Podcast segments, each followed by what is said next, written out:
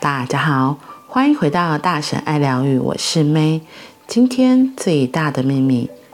第三章持续揭开，只有唯一的一个，我们的名字是我。这个无限觉知，这个唯一的觉知是你以及其他每一个人，只有一个觉知，而且这是透过。每个人运作的同一个觉知，只有一个我们，我们的名字是我。这是透过每个生命形式运作的那个觉知，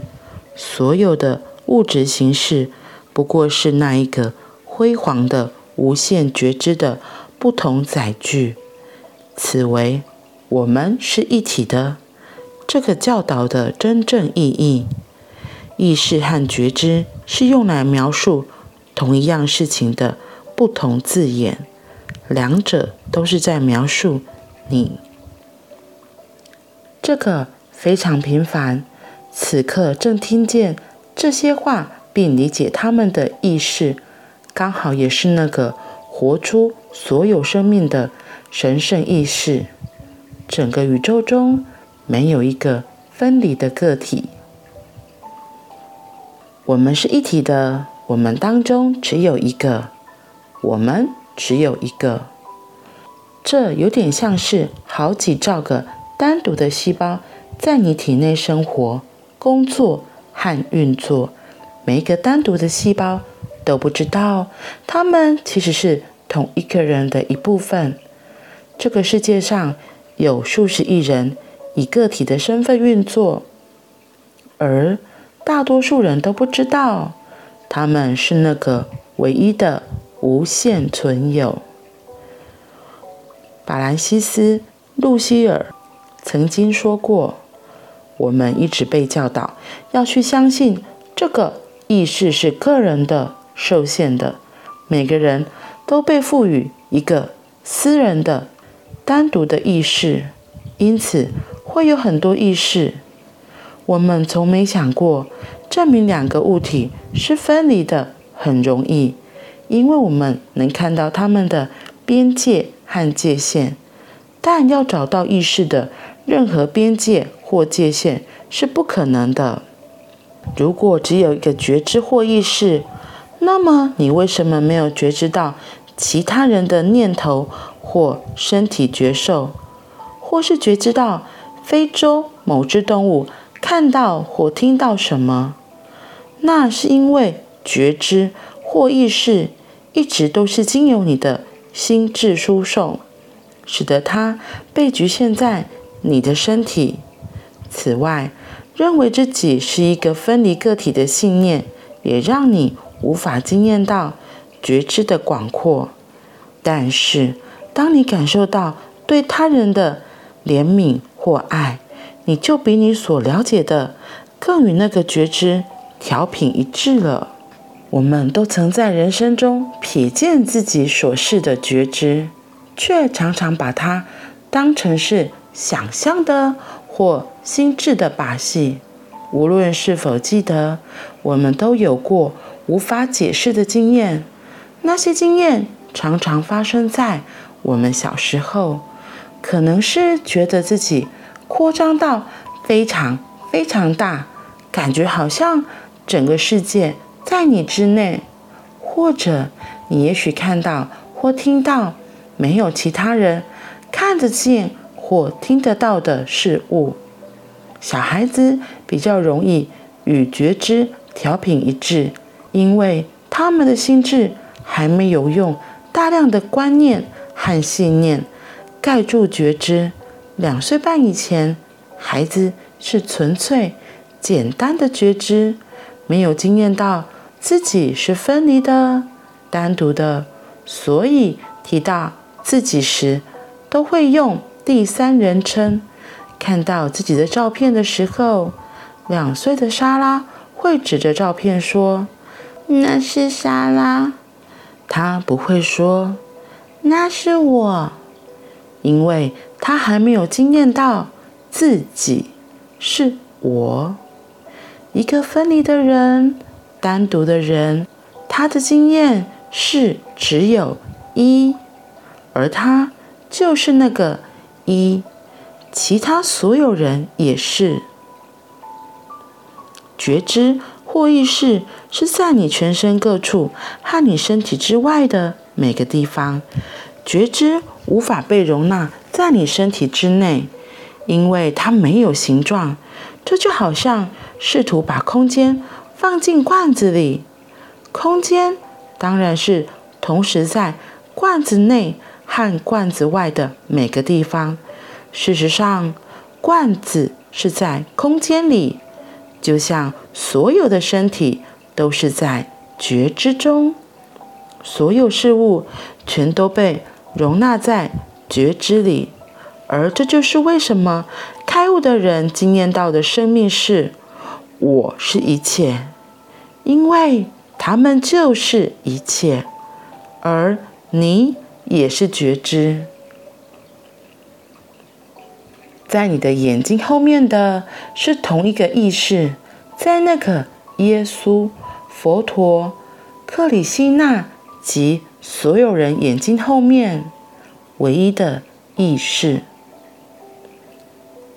想想看，你的意识和所有伟人的意识是同一个，那你和他们是多么接近啊！他们和你之间并不遥远。你和他们是一体的，只有唯一的一个。我们的名字是我。今天主要在强调，我们其实就是只有一个，就是这个合一的概念。然后今天的这个例子，我觉得非常的浅显易懂，也让我自己就哇哦，是耶，原来是这样。所以再念一次给你们听。他举例到，这就好像有点是。好几兆个单独的细胞在你体内生活、工作和运作，每一个单独的细胞都不知道，它们其实是同一个人的一部分。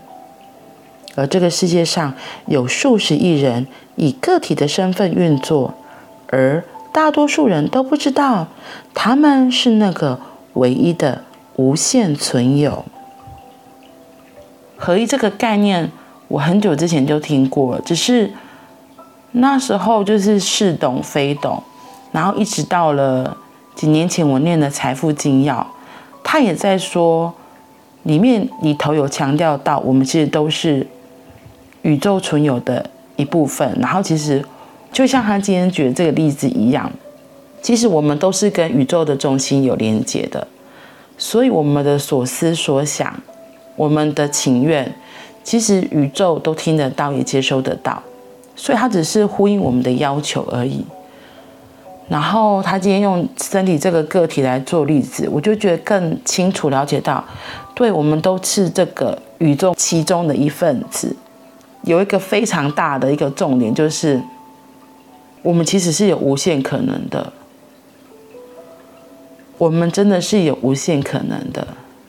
只是就像他后面提到的。可能在成长的过程中，他有说到两岁半之后，可能因为大量的社会的价值观呐、啊、一些信念呐、啊，然后所以慢慢的才被遮蔽掉了这个原本一个很纯粹的一个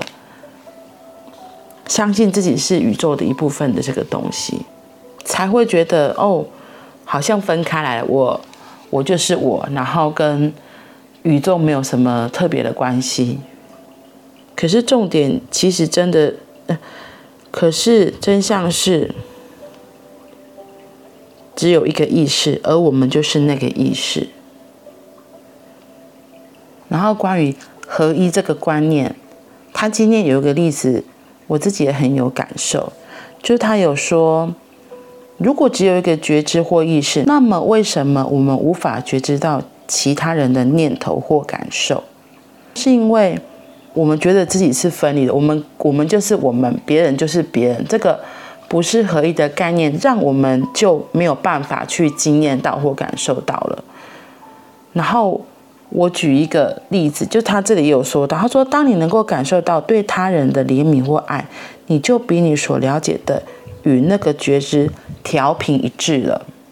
这就很像我之前也举过例子，就我在有时候，我之前有时候在跟个案咨询或算塔罗的时候，有时候很妙，就是一坐下来，然后可能那个一对到眼，然后或是那个空间一下来，就是两个人的呼吸同步，突然就可以感应到他现在的感受是什么，就是那个调频，就是我们现在可能本来在。一个在 A，一个在 E，然后慢慢慢慢就突然大家都到了 C 这个频道，所以就突然就对焦了。那对焦之后，大家在同频的状况，可能就有心电感应啊，然后就是会，你就可以真的在那个当下可以理解到别人他现在的感受是什么，别人现在的想法是什么。我觉得就很像他今天强调这个合一的感觉是一样的。因为我们，我觉得是我们在这个社会大环境生存底下，为了生活，为了生存，然后太强调自己的某些东西，以至于我们就忘记了，其实我们是很容易跟大自然在一起，跟小动物啊。跟其他人是有连结的，我觉得那个有连结也很像他说的这个调频一样，因为调频之后，我们的频率可以一致，我们就能够比较容易感知到对方。所以为什么以前会讲心电感应？很久之前，很多人是也不太需要说话，就他们可以透过心电感应，可以理解到别人在想什么。我觉得也很像是这个合一的概念，就我们其实就是一，我们是一体的。